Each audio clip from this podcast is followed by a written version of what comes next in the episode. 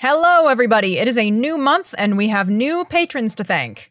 A very special thanks to Emotional Entropy, Alex Glass, Kale Reddick, Unkind Winner 07, Jamie Starr, Asteler, Assembled Philosophies, Sherlock Boneless Bones, Dominic Hins, and Kyodai. Thank you all very much for your support. We are so happy to have you here.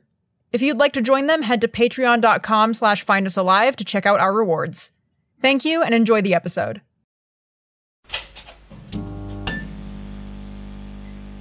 To secure, to contain, to protect.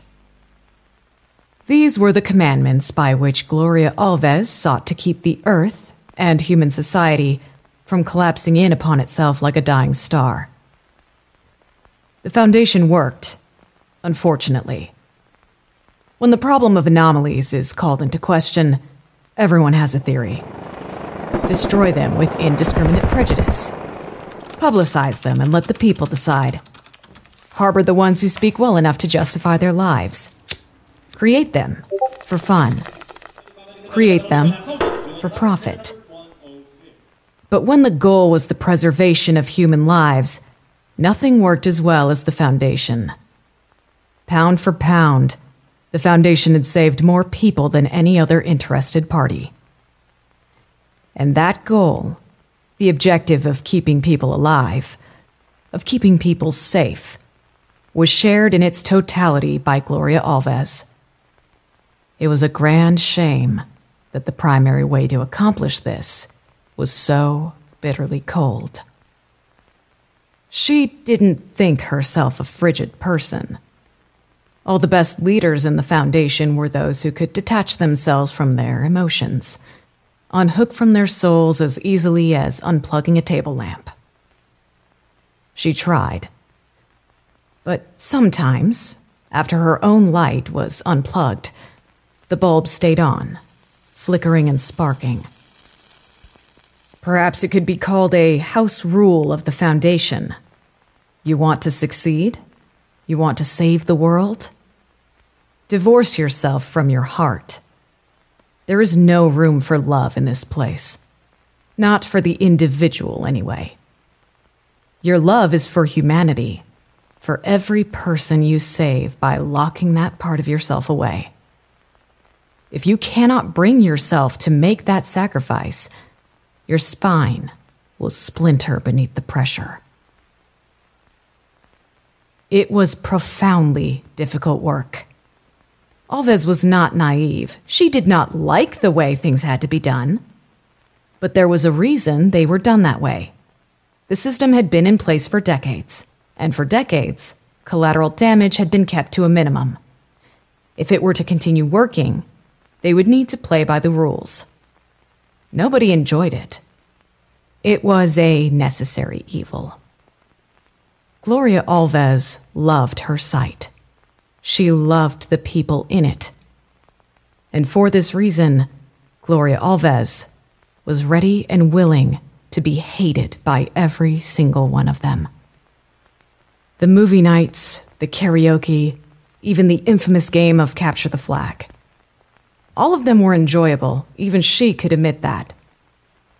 But in the end, they were a distraction.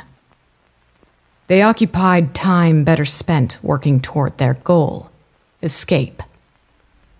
As long as they were in this place, they were not safe, in spite of how they may feel like it. There would always be new Dash 1s crawling through cracks in the walls, always a new horror waiting to reveal itself. They could not afford to take the situation with anything but the utmost seriousness and Beatrix Klein, all bellowing laughter and creases at the corners of her eyes, was ill suited for Foundation leadership. She was emotional, impulsive, irrational sometimes. Tunnel vision keyed into the small picture, not the large one. She was an excellent researcher curious, tenacious, fiercely brilliant. But as acting site director, she didn't understand her duty. Not to keep her staff happy, to keep them alive. to return them to their families as quickly as possible and in one piece. To waste no time in the process. The only way out of here was the Foundation's way. The new reset had brought with it a host of new problems. Problems that Gloria Alves was prepared to finally handle properly. Number one. Last month's disastrous attempt at escape had ended in a host of new injuries to several members of the staff. The rapid displacement of these people after the reset could exacerbate said injuries. On top of the previously known recurring damage, primarily security personnel in BC 2. Medical would be spreading their resources even thinner than they already were. This would mean some people would be left without care, at least for the first 24 hours following the reset. Marked on one of the nurses' bodies was a list of names of the re injured, in order of severity. At Alves's direction, another nurse had scratched an additional list into her calf using a safety pin, cataloging the new injuries caused when the site flipped. The scratches would heal, but for the next 48 hours, they would be invaluable in deciding who received a bed and who didn't. With hard limits on supplies and harder limits on space, priority went to those closest to death and those who would best benefit from continued use of their legs. Number two, a certain Wayward Dash 3 instance, upon reappearing in his cell in D class containment, had wasted no time in using a screw to scratch the start of approximately 17 incomplete Dash 1 instances into the walls before security stopped him. Preventing him from creating more was no issue. It only took two people to subdue him. Stopping the blitz creation of a bulk batch of Dash 1 instances was much more difficult. Alves had accounted for this informed one of the youngest members of security where to find a flare gun. She even timed how long it took him to go from his reset starting point up to the equipment room and back down to BH2. And the young security guard she had chosen for the task had reached his destination with enough time to stop all but one of D1's creations. The one complete instance only caused a tiny tremor, and amidst the general chaos, no one even noticed. The other suspected Dash 3, formerly the head of psychology, would reappear in his office, barricaded in by a heap of rubble just outside the door. This meant several things. Firstly, he would be prevented from assaulting any more staff should the urge present itself. But secondly, he would be locked in a room full of writing utensils that could be used to create more Dash 1s than his counterpart could produce with a screw against a concrete wall. And thirdly, it would take much longer to stop him, since opening the door required the removal of several large chunks of ceiling. But she planned for all this as well. Every security guard in the immediate area would be busy with the important task of digging out their broken bodied comrades which meant the excavation and containment of individual 3B would be delegated to a different group. This new group was an easy choice. The rest of the Dash 3 instances former department. 3B was not particularly strong, and even armed with whatever sharpest pen it could find in its office, it wouldn't be able to fight off multiple prepared people. Psychology was nervous about this plan, understandably, but they would soon find they didn't need to be. They cleared the door, preparing for the worst, but opened it to find 3B sitting on the floor, waiting. A thorough sweep of the office found no evidence of new Dash 1 instances, or even the start of any. Number 3. Site 107 had come into possession of two Dash 2 instances deemed by research and containment not to be an immediate existential threat, even if one of them had the potential to be dangerous. Alves had very little faith that the situation would go completely as planned, and lo and behold, her instincts were once again correct. The larger and more volatile instance, designated SCP 6320 2.2, reappeared in the dormitory temporarily assigned to one of Dr. Shao's bodyguards. It escaped into the halls and wreaked havoc until containment personnel and Alves herself could wrangle it into a cell.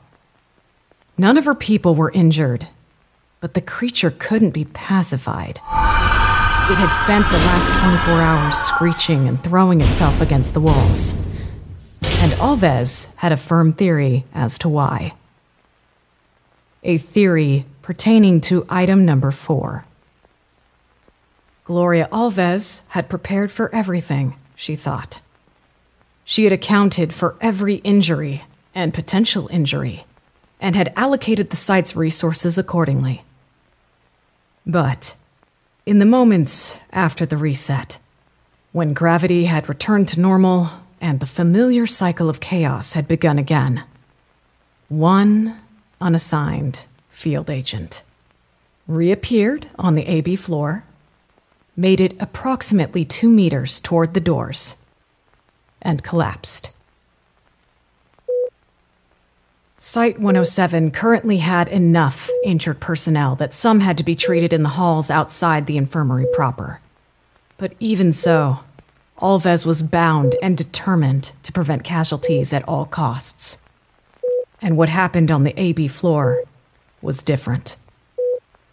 No apparent cause, no warning sign, no predictive factors. In the present circumstance, the sudden collapse of one might spell the sudden collapse of others. Medical was pulled taut by the demand at the start of every cycle. But when the agent was wheeled into the infirmary by one nurse, one records employee, and Dr. Klein, once again showing her inclination toward being overly emotional, Gravit herself was the one to shoo the lot of them away. It took moments before words spread through the site like a brush fire. No one dead, but something was wrong with Agent Love. A new problem arose for acting site director Gloria Alves. As Gravit busied herself with God knows what behind the closed door of Site 107's only unoccupied room, the operating theater, people began to congregate. Alves never figured the agent to be especially popular considering her tendency to yell or assault people almost entirely unprovoked. But nonetheless, a small crowd had amassed at the door, asking if she was all right, asking what happened. As soon as she had an answer, she would give it to them. But until then, more waiting. The machine could not stop. The best thing Alves could do for the agent was continue pushing for escape as hard as possible. Best case scenario, Gravit would find and fix whatever was wrong, and Site 107 would have wasted no time fretting over her condition. Worst case scenario, they would have access to a broader array of resources on the outside, improving her chances of survival should the problem be out of their realm of possibility. Or at least, on the outside, she could receive a proper burial. Mourning was a waste of time, Gloria Alves thought. Not in every circumstance, but certainly in this one. Every moment they spent grieving their dead was a moment that could be used to prevent another loss. Grief was natural, but paralyzing fear was also natural, and they were professionals. The more time they spent in SCP 6320's subdimension, the more her associates grew comfortable. They were not safe enough to mourn. Not yet. When they were out, when they were all safe, then they could weep. Alves had lost people, just like everyone else. She would honor them by bringing their stories to the outside. Beatrix and her damned bleeding heart resented the Foundation's means of handling the dead. Alves always considered it kinder, in a way. Another component of the personal sacrifice made when you entered this world. The people around you would die. Bleak, but reality. If you allowed yourself to be broken a little with every death, it wouldn't take long before there was little of you left unbroken. She wondered how Bee made it this long in the first place. Beatrix Melanie Klein. So full of passion, it carried her voice from the top of the site to the bottom and back again. A bonfire of a researcher, driven by a more earnest hunger for knowledge than Gloria had ever seen. Countless times she had watched researchers in her same position as they withered under the pressure of the Foundation. Watched them come in, color in their cheeks and light in their eyes, and she watched the color fade and the light die. But not Bee. The same stuff that kept Gloria's back straight kept the spark behind Bee's eyes. It kept the fire fed that surged inside her. Gloria was not jealous, but sometimes the blacker recesses of her mind wondered what it would take to snuff that fire. Out of morbid curiosity, of course, not a desire to see it happen. If Bee had made it this far, through all this, burning as bright and loud as ever, what would it require to reach the end of the wick? A failed escape attempt? A dead engineer? The space between the closed operating theater door and the ultimate fate of one field agent? Gloria was not jealous, but she also wondered what Bee's reaction would be if it was her in that room instead of Agent Nari Love. Too often, she had been swept up into Beatrix Klein's blazing tempest. She was magnetic, fascinating, beautiful. Gloria was not immune to Bee's brilliant gravity, and as hard as she tried to disengage, she kept being pulled back in. Every time Gloria came back to herself in the cold hours of the morning, she had to fight off the splintering pain of her hard won walls beginning to crack. Every time, it took days to repair that damage. There is no room for love in this place. In another life, another time, maybe they could have been together. They might have met in school, gone to coffee shops and overpriced restaurants, eventually settled into a slow existence of household chores and homemade dinners. But this was not that life, nor would it ever be. She didn't want to hurt Bee, which is exactly why this could not continue to happen. In as much the same way that she sacrificed herself for the good of the masses, Gloria Alves had to sacrifice herself for the good of Beatrix Klein as well. They had a duty to humanity not to each other. The world needed them both too much. Besides, Gloria was not a creature built to hold anyone. She was happy to fill her arms instead with her noble responsibility. Decades of working buried under concrete honed her into a perfect instrument for the greater good. One that didn't need something as trivial as a hand in hers. Still, she wished those decades made it easier to let go. On some level, she understood Bee's methods. At least, she understood why Bee clung to them, white knuckled and stubborn. It felt like a victory, seeing the smiling faces of your staff. But it wasn't a victory, it was a triviality.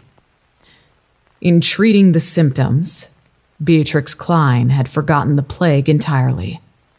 But Gloria Alves wielded the cane now. She held a department head meeting. No more wasting time loitering outside the medical wing. There was work to be done. Medical was already busy. Containment could begin drafting plans for containing the Dash 3 instances quicker when the next reset hits. Security needed to comb the building for any missed Dash 1 instances that occurred during the previous cycle. Botany had crops to repot and propagate. Maintenance had food to inventory and redistribute. Records had information to format before it could be tattooed onto its respective keepers. Research had a couple dash twos to investigate, courtesy of a host of broken rules. Engineering had enough of a break, and the device in the wall could be the next piece of the puzzle. Communications could continue shouting into the empty void for now, until Alves could find something to properly occupy his talents. But the staff that would be the most difficult to wrangle would be Haldy's surveillance monitors. Two had died in the shift. Apparently, the last one left, a very young and very nocturnal new hire, had spent an entire cycle attempting to carry the work by herself. Klein had assigned Agent Love to help, before finally replacing the two other deceased officers. Alves wasn't oblivious. She noticed the budding romance between Agent Love and Officer Radiger, perhaps even before Beatrix did. Alves made a mental note to find a possible temporary replacement for Officer Radiger. The poor thing. There were some who simply had to learn the hard way how vast and incomprehensible a mistake it was to love. She herself had been one of those people, once upon a time.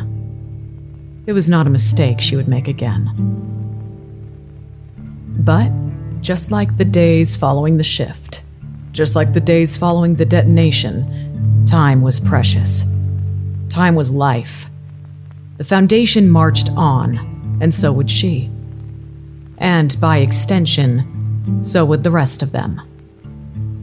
Gloria Alves was certain that, by the end, they would all hate her. Klein had handed them toys and privileges and excuses that she never should have. And Alves was about to take all those things away. Resentment bubbled into her throat at the thought. She knew it wasn't Klein's intention to make her the bad guy but it was the result, nevertheless. She straightened her back and the papers on the late Dr. Carson's desk. If her staff had to villainize her in order to make it through this hellish ordeal, so be it. She cared more about their safety and their success than she did about their opinions of her. Alves would accept being hated by the entire Foundation if it meant her staff survived. Her walkie crackled. Gravit, voice graveled from exhaustion and the simple reality of her advanced age, informed her of the diagnosis. Alves instructed the surgeon to keep it quiet until she could find a way to disseminate the information. Gravit agreed and signed off. And Alves dropped her head into her hands. Her brain flicked through the possibilities. This complicated things. Quite a great deal, actually. She'd been hoping for something impossible, something esoteric, something a cooperation between medical and research could address, something anomalous within her own stretched definition of normal. She could inform the agent's strange little social circle, give them the opportunity to say their goodbyes. Then again, Maybe it would be kinder just to let her go. Gravit said there were still options, still avenues by which survival might be possible. Equipment that could be cleverly repurposed for different kinds of scans or procedures. But Gloria Alves was nothing if not an observer of the cold edges of reality. And the statistical likelihood of Agent Love surviving a ruptured aneurysm was infinitesimal at best. The choice was hers. She could tell Gravit to attend to the majority, to allow the comatose field agent to quietly slip away. Hope could be dangerous and cruel. Her friends still lingered at the door in spite of every instruction to return to their responsibilities. She had a chance said Gravit. To spend time and resources pursuing that chance could crush them worse than letting her go now. It may be their own faults for buckling under the temptation to care for each other, But if she indulged that hope, she would be raising them up to fall even farther. There was very little hope for Agent Love. There was very little hope for their escape. She picked up her site radio. If the Foundation could work for their escape, and it would, it had to, it could work to save Agent Love. To the best of her ability, Gloria Alves would keep everyone alive.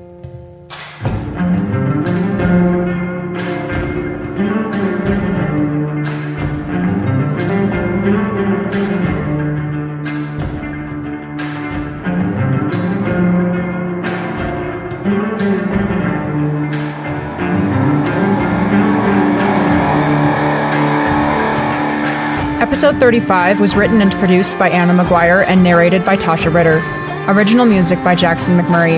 If you like our show and want to support us, follow us on Twitter at Site107 or visit findusalivepodcast.com. This podcast, along with all content relating to the SCP Foundation, is released under a Creative Commons Share Alike 3.0 license. Thank you for listening.